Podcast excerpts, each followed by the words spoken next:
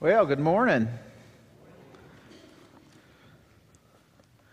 Would y'all like me to pray for some more rain?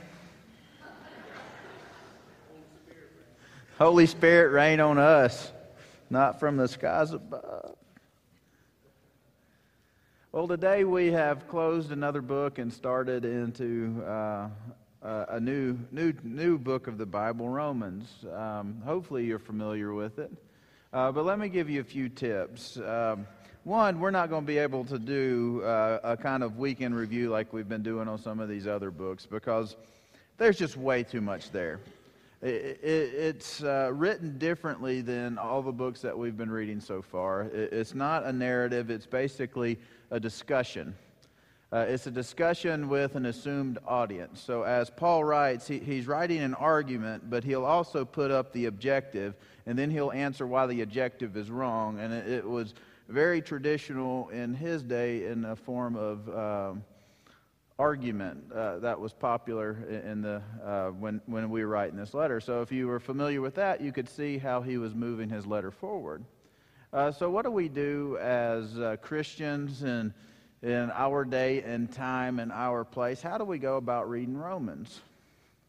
Well, first off, I would make a suggestion. If you've never been a serious student of this book, don't get bogged down in the details. Because if you try to stop and figure out everything he just said, it's going to be a very frustrating book for you to read. Because many times he will make a statement that doesn't make a lot of sense, but he'll pick it up and answer it a few verses later, or maybe even a chapter or two later. And, and, so, one thing I would recommend doing is try to figure out the flow of the argument. And what I mean by that is start in chapter 1 and go and through talk, Paul stops talking in this letter. Read it all. Read it all again.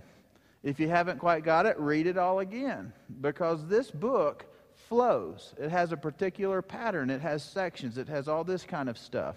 And the only way to truly learn Romans is not to break down individual passages, but to learn the entire argument. And so we're going to try to look at the summations of these arguments as we go through this book together because our format doesn't allow us to answer all those detailed questions. Now, that's not a bad study, but you're going to have to go verse by verse, line by line, assuming you know the whole flow to start with. That is a long, drawn out process.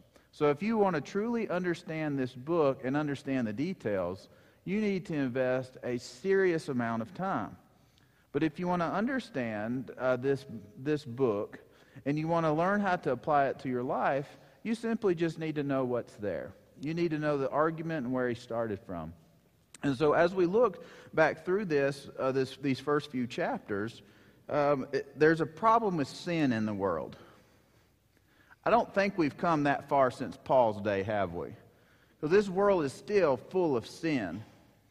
Doesn't matter what your background is, this world is still full of sin. And that's what he does. He lays out how corrupt those other people were those Gentiles, those Greeks, those barbarians, all the other people. Because first, he says, let's look at all the people we can judge. We're pretty good at that at Christians, right? We can look at the world and tell them all their problems and what they're doing wrong, can't we? You nod your head, don't act like you don't do it. But you can turn on the TV. If you're conservative, you can watch Fox and agree with everything they say. You can flip over to C- CNN and go, these people are a bunch of quacks.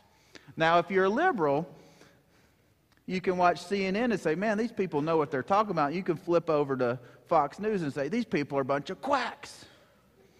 If you're like me in between, it's just fun watching the report of the same uh, event and seeing how did they both come to so different conclusions of what was just said. And so, if we're trying to apply this, as Paul did, he, said, he first looked out and he scanned his audience and he said, Let's talk about all these other people and how bad they were. Now let's talk about these Jews, these special ones, these promised ones that were given the law. And he comes to a simple conclusions. Neither one of them did it right. But he also starts noticing that some who weren't given this precious law that these Jews would stand on lived like they had it in their heart. And, and he starts talking about this idea of circumcision of the heart. This change of a heart is what God really wants. It's not this legalistic following of the terms, because those who were given the law failed by the law and they were judged by the law. Those who weren't given the law, many of them did the same thing, and they did their own selfish, sinful ways. But there were some, even without the law, lived like God created them to. And he uses an exemplar right before we get to this chapter today. We'll be in 5 today. But he uses the faith of Abraham. Abraham is an interesting person to use here because Abraham is the father of this Jewish nation, the one called out to be special, to be set aside, to be given the law, and all these kind of things. Well, the law came through Moses, but you know what I mean. It started this whole patriarch trend of their ethnic Jewishness. But Abraham was called out of the many nations it refers to. Before God spoke to Abraham, he was part of the crowd. And when God spoke to Abraham, it says, in faith, Abraham did what God said and believed in what God said. And so, in faith, this nation of Israel would be born. And he sees that in all these examples. And so when we talk about the sin and, and what Jesus did and, and the Spirit, we get to chapter 5. And it begins with a therefore. So that means if you just start in chapter 5 with your study, you just missed everything that came before. And what came before was important because it says, therefore, in conclusion, this is what we take the response. You will find this word over and over again in the book of Romans. So let's read a little bit of it. Uh, Romans chapter 5, verse 1, it says, Therefore, since we have been justified by faith, we have peace with God through our Lord Jesus Christ. Peace with God through our Lord Jesus Christ. Through him, we have also attained access by faith into the grace in which we stand, and we rejoice in the hope of the glory of God. Not only that, but we rejoice in our suffering knowing that suffering produces endurance. And endurance produces character, and character produces hope, and hope does not put us to shame, because God's love has been poured into our hearts through the Holy Spirit who has been given to us. God's love has been poured into our hearts by the Holy Spirit who has been given to us. And so this part of the letter is written to those who have come to a faith in Jesus Christ because it is the implications of what it means to stand as a believer. Because it begins with, we are justified by faith. Justified, made right. It is our faith that saves us, not by our works. He just went through this. He said it wasn't what the Gentiles did, it wasn't what the Jewish did. By their works, they are condemned. They failed. They could not live up. Even the group that was selected to stand apart, to be a blessing to all nations, they could not live by the law. For the law actually made it worse because some sin in ignorance, but these, they sin knowing what they're doing is wrong. Therefore, we've been justified by our faith, just like Abraham was justified by his faith. The mark of circumcision wasn't given to him until after faith came along. And so, as we read Romans, we see that there is an implication. Paul says, You're saved by faith and faith alone. It's not by our works that we are saved. We are justified by faith, pure and simple. It doesn't matter what your background was. It doesn't matter if you're a pretty good person and only mess up a little bit. Because if you're guilty of one, you're guilty of them all. And you are deserving of God's wrath. We don't have those hell and brimstone sermons really anymore. But God's wrath is ever present in this letter. And he says, Every single one of you without Christ is deserving of it. It doesn't matter what pedigree you came from. It doesn't matter if you were given the right schools, the right language. It doesn't matter if you have the cultural expectations and the ethnic traditions and genealogy. We are all corrupt and we have all fallen short of what God demands. Today, y'all begin a lesson in Sunday school over the Ten Commandments. Raise your hand if you were super excited to go through this and spread it out over whole time.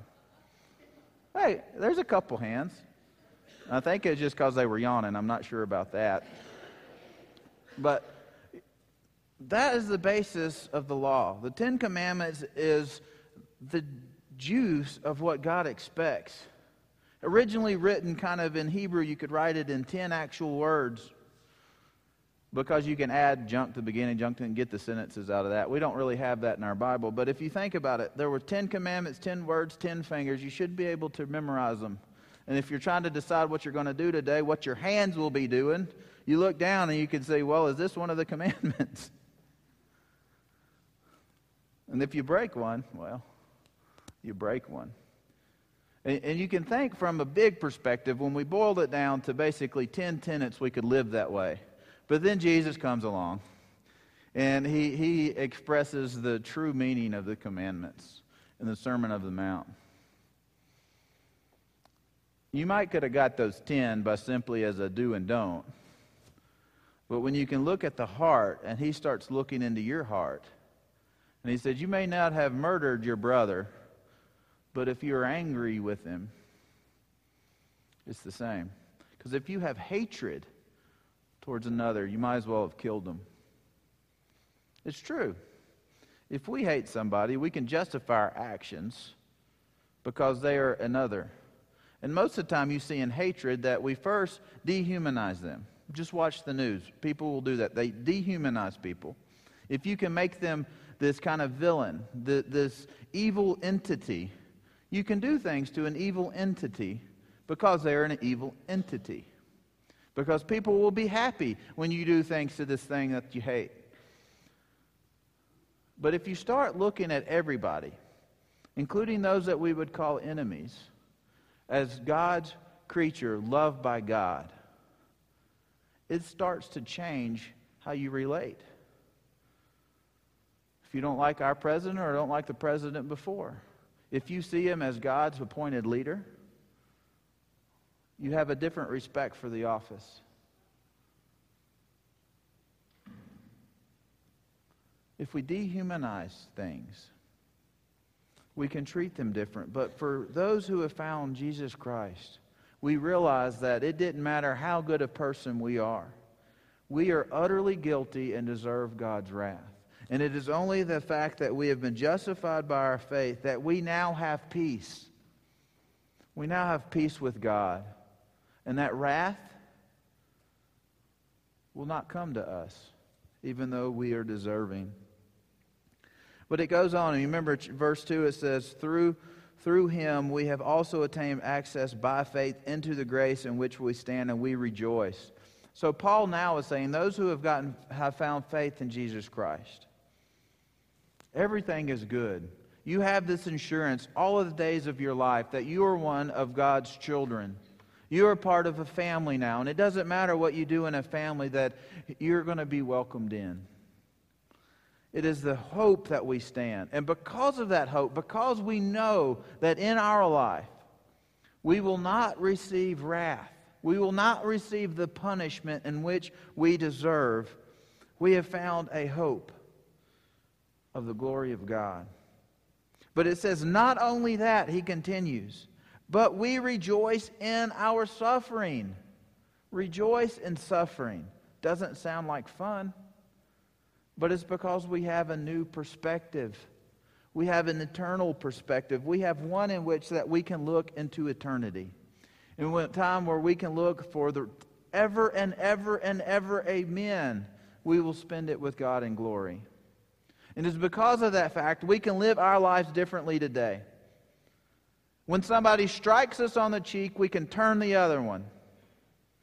We don't have to seek vengeance and justice for our account because God is going to do that. I mean, really, what can we do to somebody else that God's wrath won't do five times or more worse. Because we may take somebody else's life, but He owns their souls. And guess what? If you have faith, He owns your soul. So it doesn't matter what those can do for to us, the suffering we may experience in this life. It doesn't matter, does it? Because they can't ever take the soul away from us. God has it. We've given it to Him. And that's how we can come and truly worship Him and rejoice, even when the times are suffering. Every time I read these words about uh, suffering, which leads to endurance, which leads to character, which leads to hope, I always think about people who exercise a lot. We've got a few groups that join us, you know, at, at church, and they always ask me, and I've carried my cup of coffee. Well, I got my coffee, I'll spill it if I do that. That's why I always get coffee before I go see them. But those who care about their physical bodies, those who will go through the exercise program, those who will do, they will know that there's suffering involved with it, isn't it? If you're doing it right. Because if you go to an exercise class and you don't break a sweat, you don't elevate your heart rate, guess what? You're not going to show any results. You may have a good time talking to your friends, but your health won't be improved for it. But those who make a diligent effort, who get up and make that 5 o'clock class, AM, not PM, you know, they get up early when it's still dark out here. And they go and they, they are disciplined about it and they endure the suffering that exercise can bring. It increases their endurance.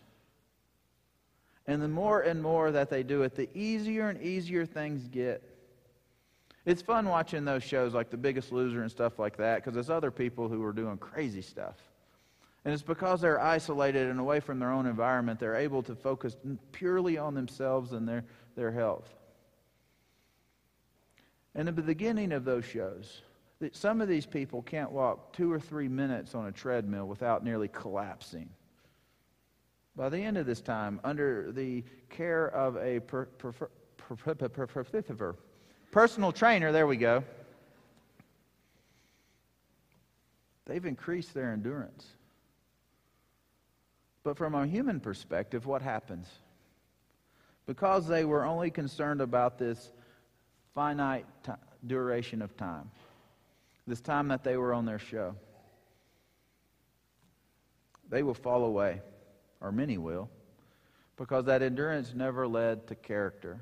It never changed who they truly were. If you're going to follow an exercise program and you can endure for a little while, that's great. But if you fall away before that becomes who you are, the character of your very being, you won't find success. And for those who do it for the money or for the show and for uh, the wrong reasons, you won't succeed. Because motivation does play a lot of how we live as humans. If it, we want it enough and we can justify our changes in our lifestyle, then we will succeed. But the problem is, most of the time, and this is why New Year's resolutions fall all the time, while we can't finish them, is that we do it with improper motivation.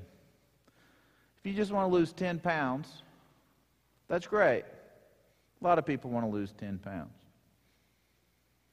But what motivates you to? If the doctor just told you if you don't cut, cut sodium out of your diet, your heart's are going to explode. Or this diabetes, if you don't tend to it, your feet are going to be cut off. They may change your motivation. But sometimes just scaring people is not enough. Look at the world around us. There's a lot of fear, and fear can rule. That is why those, those fire and brimstone sermons really got people coming down front because they were fearful of the consequences. But fear only lasts for so long if fear is not reinforced. And if you only come down because you were scared because you needed a little bit of an insurance card from those fiery uh, destination, You know, you may not have had an authentic relationship.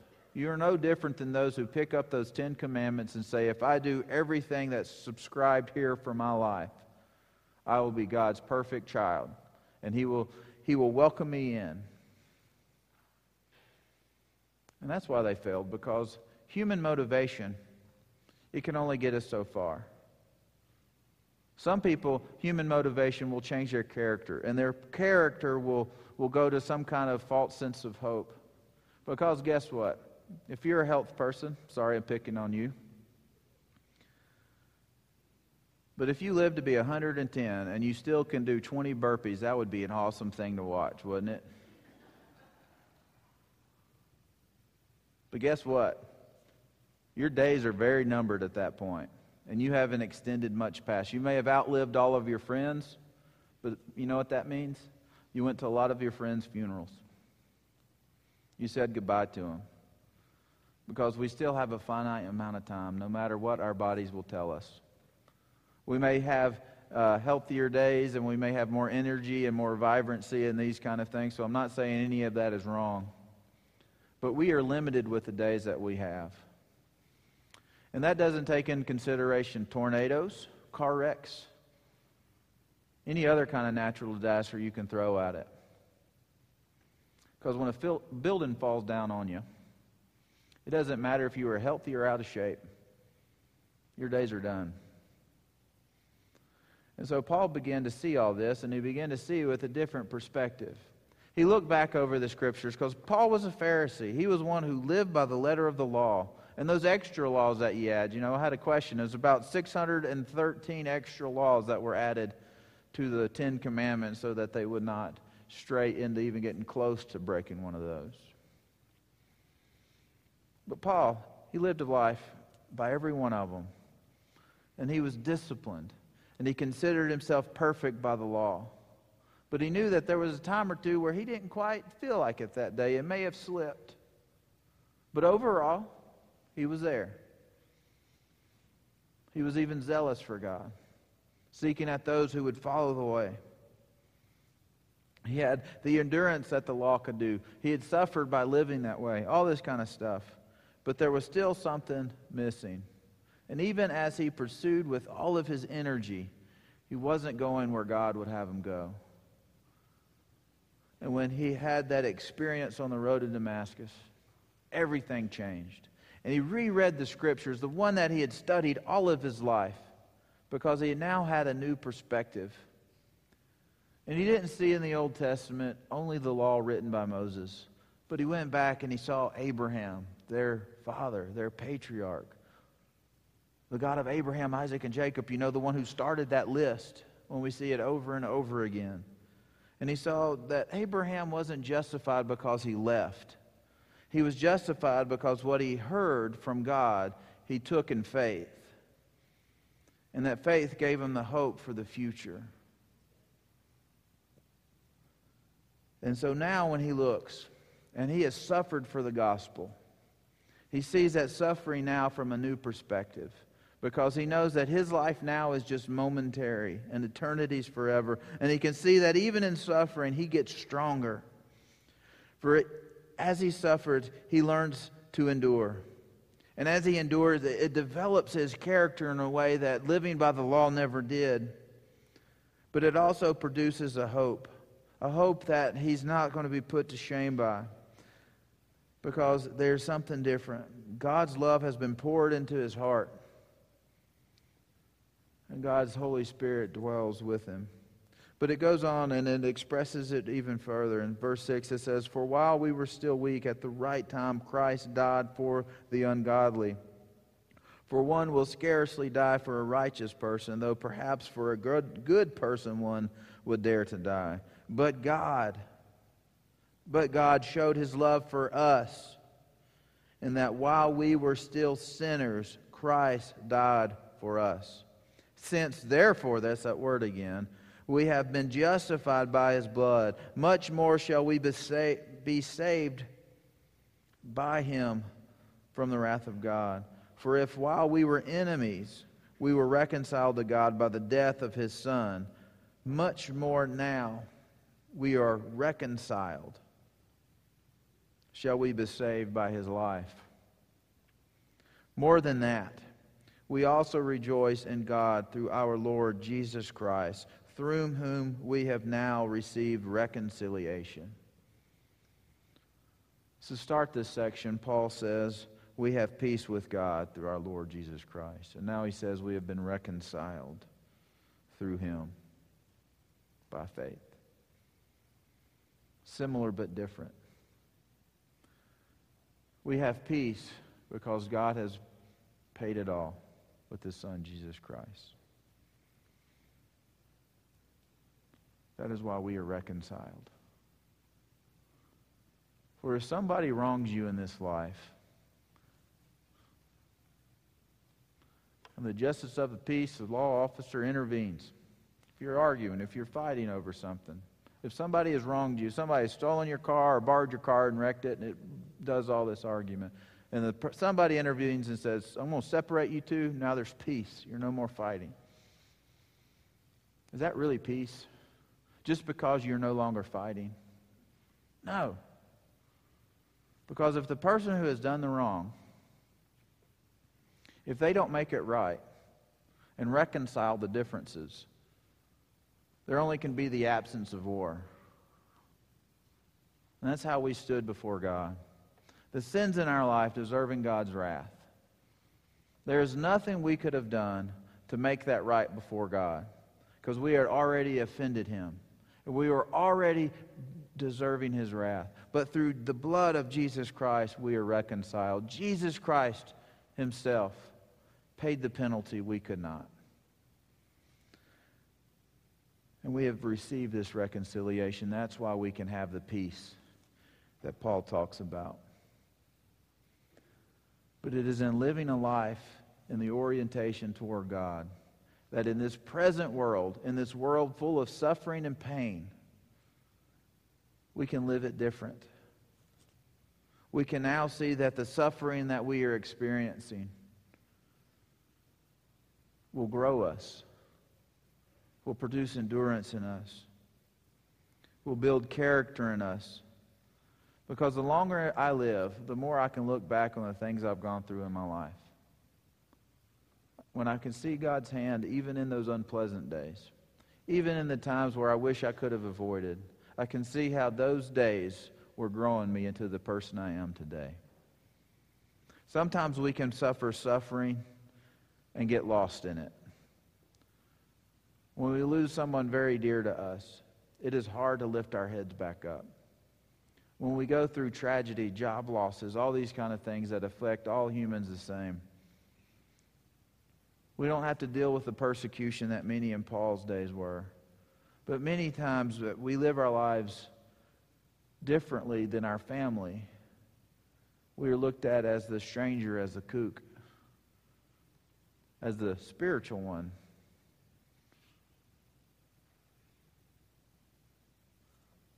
But when we experience those things and we stay steadfast, we will grow and we will persevere. And maybe one day we'll get to the point of those who would see us in a shameful way will be convicted of their own sins and they will turn and follow Jesus Christ with us.